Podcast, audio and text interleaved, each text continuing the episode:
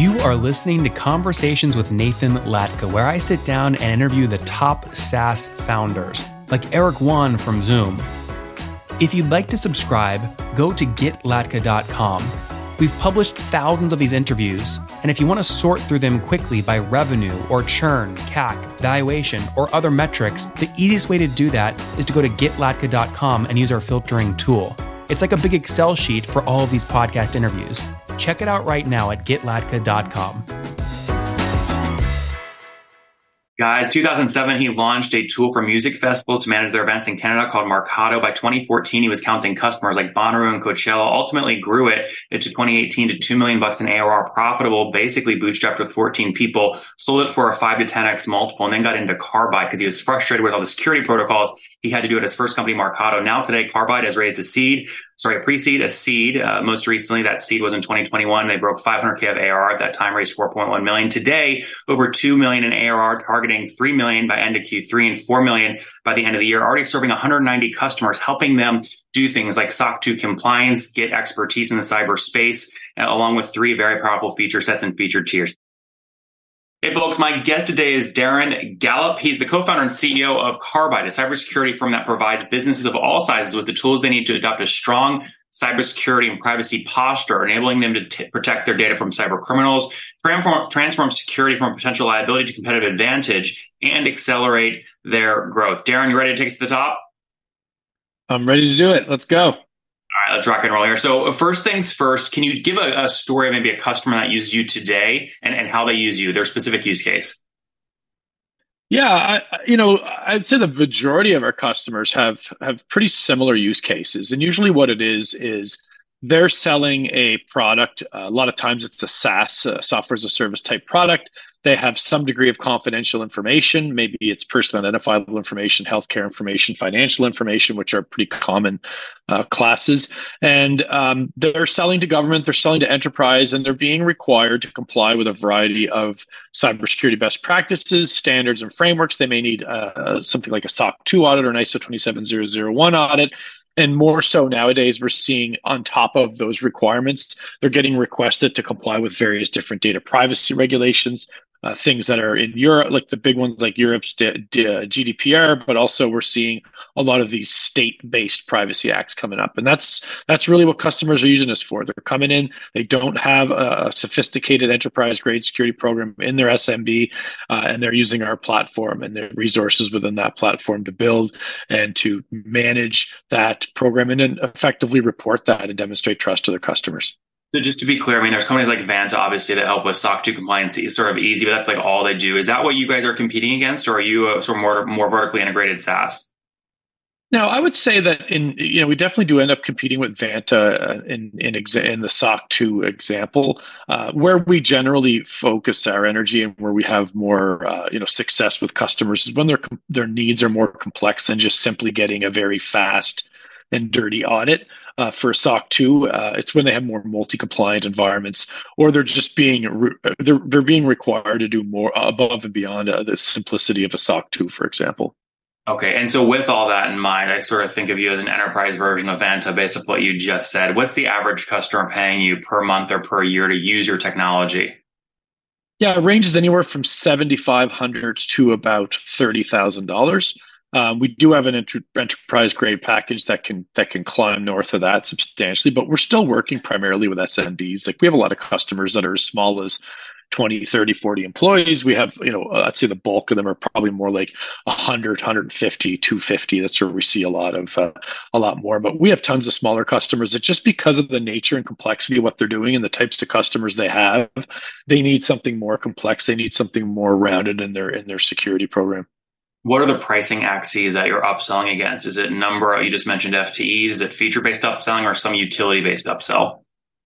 There's a little bit of both. So there's definitely a feature. There's like three tiers when it comes to features. There's also a, a layer that we can put on uh, top of our plans that provides expertise. So a heightened degree of expertise. I'm not talking about just standard customer success people, but having access to information security and data privacy expertise, uh, running workshops, some upskilling to your team. That is a, a premium feature. But yeah, it, it, we do have our tiers. They're, they're feature based, and then for our more our larger businesses, we do have a, a per customer sort of buckets um, that that sort of get involved. We do our when we do deals with companies that are say four or 500, 600 employees, um, they're paying a little bit more because of the volume of people and, and that are integrating with the and, and interacting so with the tool. I didn't hear you say anything that was necessarily utility based up. So I heard three feature buckets. They can pay for services in the form of experts, heightened expertise, and then lastly, you said three, four, five hundred employees. So just to be clear, is there any numerical based upsell that is not a seat based? For example, number of API calls per month, number of reports done per quarter, anything like that? Yeah, I mean, now that we're starting to launch a lot of stuff that's integrating with with AI, um, there are some thresholds that are bucket into those tiers right now. Uh, I expect there'll be some more stuff like what you're re- referring to as we launch more and more of our AI based features because there are sort of per quota token costs associated with that. So I would expect that we'll start rolling out more of that type of stuff as we start rolling out more of our AI based features over the coming months. Okay. And Darren, give me more of the backstory here. What year did you launch the company? Yeah, it's just pretty fascinating. Um, I, my my background is actually in music. I used to be a professional musician in my 20s, and then I started a record label, and then that uh, that kind of was a bit of a tough go in 2007. So I started my first SaaS company, which was a back end logistics management platform for music festivals and cultural events. And we started off with a lot of smaller town, sort of, you know, Canadian events, and then eventually we ended up working with some of the biggest music festivals in the world. So uh, by 2014, 2015, we were the we were the back end tools for Bonnaroo, Coachella, Burning Man, Just for Laughs Festival, X Games, like just a pile of really massive events in several different countries. What was 2014 revenue on that music business, that music SaaS business? Uh, revenue at that business, we sold that business in 2018. It was it was just over two million ARR. Um, it's a pretty niche product, right? Yeah, Okay, yep. so from 2007 to 2018, you grew it from zero to two million in revenue, and then you sold it in 2018. Yeah, it was a profitable company at two at, at a little over two million dollars in in ARR. Uh, small team, like there's 14 people. Uh, we had like 300 events around the world that use some form of the platform, and uh, we sold that in 2018. And that was really what got me into security because we were finding that later in the life of that company as we started working with more corporate owned events like you know properties owned by disney and live nation and AEG Live and organizations like that we were putting through we were starting to get put through pretty rigorous cybersecurity assessments and then data privacy elements were starting to come about with things like gdpr and and whatnot. So, um, you know, that just became a really big focus of my energy in the last couple of years of that business, like keeping the company compliant and keeping the company trustworthy on that security front. Uh, so it kind of forced me to get pretty knowledgeable about the topic, and and I ended up doing a doing a couple of courses, and it did a CISSP by the end certification, did a did a privacy certification as well, and just out of that journey, I started looking around and be like, oh man, this is going to be like a big problem for a lot of companies. This is going to be a really fascinating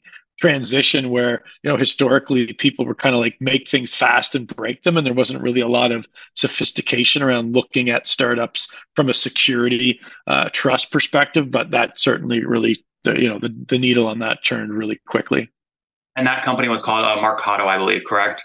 That is correct. Yeah. You move past this, you immediately go into carbide and cybersecurity like quick, almost like you almost almost the way you say it's like you want to move on so quickly. It makes me feel like you feel like it's a weak story that it took you that long to two million in ARR bootstrap. But I love the fact that it's a two million dollar bootstrapped profitable software company with 14 employees. I mean, that is like the new American dream. It's just people don't celebrate that. So I want you to know I love that story. I think that's fantastic. Um, did you, what else did you learn sort of, you're, you're doing something very different now because you've raised a bunch of VC, right? So when you compare mm. sort of what you're doing now versus the good old days of bootstrap, profitable, no board, do what you want, how do you compare the two?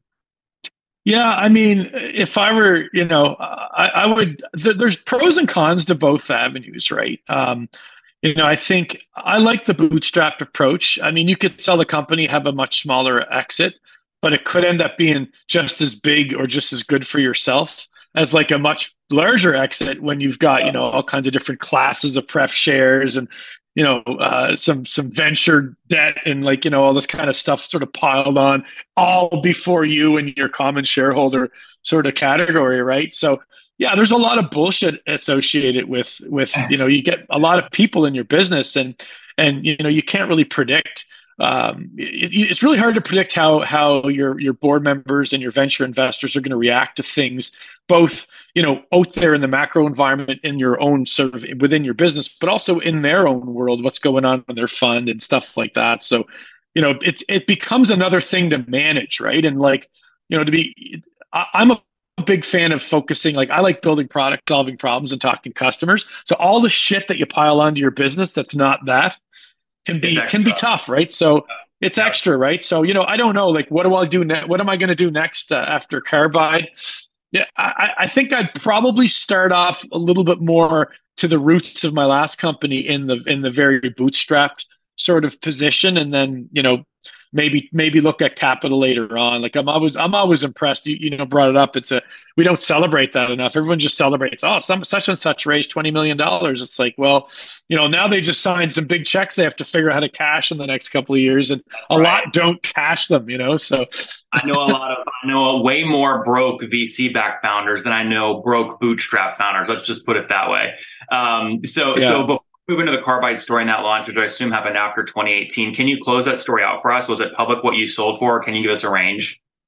No, it wasn't. It wasn't public. It was. It was. It was confidential. It was private. It was through. Uh, it was a PE roll up uh, company that bought another company, and then they they had some big PE money rolled into it, and they rolled up eight companies, and there was some pretty strict terms around disclosure of of deal terms, um, you know, associated with that. But uh, it, it was it was enough. It was now almost six years ago or five years ago. Yeah, that was 28. That was late 2018 that that deal closed. I think it was October 2018. You can't give a range. I mean, most private equity firms, you look at Vista's last last couple of deals. I mean, you're you know, especially in 2018 when the market was maybe hotter than it is today. I mean, folks were paying sort of five on the low end, some for those folks, and then maybe you know 10, 11, 12x on the high end. Were you sort of in that same range? Yeah, you got it. About that that, that kind of game, right? So you know, it was a life changing. It was a successful exit. Everybody that put money in got money back, and then some. Um, How much money? It, it was, a, it was bootstrapped. It's pretty bootstrapped, but we did we raised like some some uh, like some a little bit of money. We had a we had probably you know had a little bit of loans that we took like some government grant money some government funded loans which is a really cool thing in canada you can get some fairly uh, non-intrusive, non-dilutive capital put in your business. So, you know, all in all, we probably put about a million and a half into that business. Um, you know, over its over its time, but uh, you know, pretty bootstrapped to, comparatively. Let's move to the carbide story, just as we're running short on time here. So, you you officially launched that company in twenty right away in 2019 or 2020. Yeah, so we were, you know, started working on it kind of while the acquisition was happening, um, and then uh, you know launched the product in 2019 um, you know, did a pre-seed, then a seed, and uh, you know, we'll probably be doing a Series A uh, in the when near future. The, what year was the pre-seed? Pre-seed was 2019, the year of the launch. Okay, and what is pretty standard there? One to two million raise, something like that. You got it. You got okay. it. Yeah. Cool. And then you did, uh, and I guess why did you, you just made a bunch of money. Why go out and sell 15, 20% of your company on day one to, for, for a million bucks? I assume you could have self-funded. Yeah, but you know, I, I, also had other personal projects and other things I wanted to self fund. Okay, I um, see. You know, and then you move forward to do the seed round. When was that? That was in 2021. Okay, 2021. And what kind of traction did you need to show sort of in that round to make sure it was a competitive round on terms that you liked without being super dilutive and a lot of negative backfill terms? Yeah, I mean, we were we were we were shy of a half a million in ARR. So, um, you know, I think what what helped us though is that the space was pretty hot. Yeah. Um, yeah, yeah. I was sorry. I just got your events business mixed up with what you're currently working on. Like, And events in 2021 were, were not hot. So you sold the yeah. pretty right glad, pretty pretty stoked to get out when we got out, to say the least. Yeah. so you do this, how much was the seed for? Four point one. Okay, four point one. And then what was the thesis when you raised that money? You said we want to use this money for X. Yeah, I mean, it was really double down on uh, you know build out a sales team, bringing bringing a leadership team. Like it was really just my co-founder and I kind of spinning plates, building the business. So we wanted to bring in you know a, a leadership team, some some VPs to run d- departments, sort of formalize the business, um, put a, put some more energy behind sales and market, and, and put some more energy behind building out our product, right? Because we were still so pretty what, early. What are, what's the full time team size today then? Yeah, thirty four folks on the team right now. Wow, and that's up from what in 2021 when you did that round? I got about 16 or 17, okay. probably something like that. Yeah. All right, so you definitely you've definitely made some hires there. So, uh, and so sorry, pre-seed, seed, and you have not done a Series A yet. we have not done our Series A. We are uh, we're we're starting conversations right now, and hopefully we'll uh, you know be talking about term sheets in July. Well, why now? Why now? I mean, many would say. I mean, some people would hear this podcast and go, "Man, Darren must really need the money because no one is raising equity right now because the market is so compressed." Now would be the last time you'd want to raise yeah. equity as a yeah, you know what happens when everybody thinks that there's a really bad time to do something? It can it can surprisingly be a really good time to do something. So, you know, what what I see out there, if you look at the venture market, there's a lot of companies, there's a lot of venture there's a lot of dry powder. There's a lot of firms sitting on money. So when you have a company, like there's a lot of companies that are flatlining right now. They're really struggling to hit their targets. So if you are like for us, for example, we're 105% on target so far this year. So that's in a rough time. Now we've been somewhat conservative looking at the situation and the macro environment to, yeah, to make attainable targets. Conservative goals. yeah, right. Um, you know, but sometimes, you know, investors are, investment isn't always magic, right? Like it's a lot of, uh, you know it's it's a lot it's a lot of sort of you know looking at markets looking at opportunities. Like right now we're still closing a lot of new business month over month um, we've got uh, you know we've got different actions that are that are working and we want to put more velocity behind it because it's working so you know I, I think the the time to raise capital is when you have the ability to spend money and know that it's going to result in in in revenue growth, then uh, you know spending money makes sense. Now uh, we might get shit terms and decide, you know what, let's just keep boots, let's just go more into boots, let's st- stay in a more bootstrap mode. Like at the end of the day, if we didn't do the Series A, we're we've got road to break you cash flow positive, you know, by by later in the year. End of the year. Okay. That would get it. Yeah, it'd be like December, January, February. You know, in that range, we'd be we'd be crossing over into that sort of uh, you know uh, cash flow positive point. So that's an option, right? So you know, we're out there talking to people. Like, sure, we're not going to take a shit deal if we get a really if we get a reasonable deal. And you know, it's again, it comes down to like, well, is are these terms and is this dilution in the end? Is it worth the value of growth trajectory transition that we can apply to the business by executing the capital, right? Darren, before we wrap up, yeah, I totally understand what you're saying. It makes tons of sense. Where are you today, though, in terms of total customers actively using the platform? Yeah, we got about 190 customers on our platform right now. 190. Yep. Oh, that's great. Okay. Well, I mean, at that minimum, at that minimum uh, ACV you told me earlier, I think you said 7,500 bucks. What would be 1.5 million bucks of ARR, something north of that right now? It's quite a bit north of that. Um, yeah, it's uh, it's north of two. So it's you know we're we're we're, we're we have eyesight on uh, on three in this quarter in this next quarter. So uh, you know that What's growth has, has been pretty. Year? You think you can break four or five million or no? Be, be be pretty much on the doorstep of four. Okay, okay, and you're on track to do that. You think? You got it. Right, right now we are. That'll that'll be exciting if you do it. Now, just to wrap us up here, you said what would shit? Now that we know more of the numbers, what would you consider shit terms?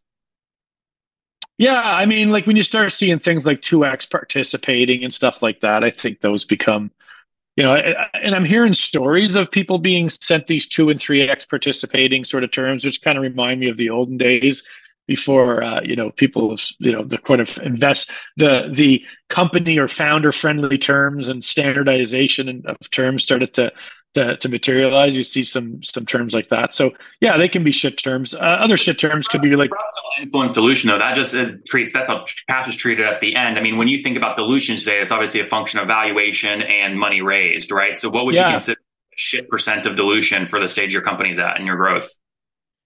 Yeah, I mean, I, I, think that that most good funds and, and, good deals are still looking somewhere between twelve and eighteen percent. Some maybe twenty percent um, ownership in a round uh, of, a Series A style round. So, you know, anything in that range is, is I, I, think, acceptable.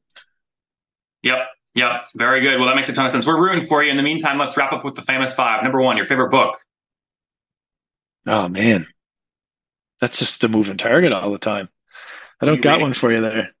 What am I reading now? I'm not really reading right now. I'm reading like a lot of uh, a lot of our blogs and a lot of stuff like that and reading a lot of cyber cyber standards because there's been a whole bunch of new regulations coming out and just trying to like figure out how we're gonna you know try to figure out where the needle's going right so like california's new privacy law stuff like that number two is there a ceo you're following or studying no number three what's your favorite online tool for building the company my favorite online tool for building the company um, we use Asana a lot for for building out projects, planning. That's pretty pretty important for us. And number four, how many hours of sleep do you get every night? Mm, between seven and nine. And Darren, what's your situation? Married, single, kids? Married, no kids. Zero kiddos. And how old are you? I am 48. Last question. Something you wish you knew back when you were 20. Oh God, I could make a whole podcast about that. Um, thing I wish I knew when I was 20. Um, yeah, I mean, I probably wish I knew uh, how important it was to focus more time on customers and less time on uh, a lot of other things that can become distracting as you're building a business. Guys, 2007, he launched a tool for music festival to manage their events in Canada called Marcato. By 2014, he was counting customers like Bonnaroo and Coachella, ultimately grew it to 2018 to 2 million bucks in ARR profitable, basically bootstrapped with 14 people, sold it for a 5 to 10x multiple, and then got into Carbide because he was frustrated with all the security protocols he had to do at his first company, Marcato. Now today, Carbide has raised a seed sorry, a pre-seed, a seed. Uh, most recently, that seed was in 2021. They broke 500k of ARR at that time, raised 4.1 million. Today, over 2 million in ARR, targeting 3 million by end of Q3 and 4 million by the end of the year. Already serving 190 customers, helping them do things like SOC 2 compliance, get expertise in the cyberspace, uh, along with three very powerful feature sets and feature tiers. Darren, thanks for taking us to the top. Thanks for having me.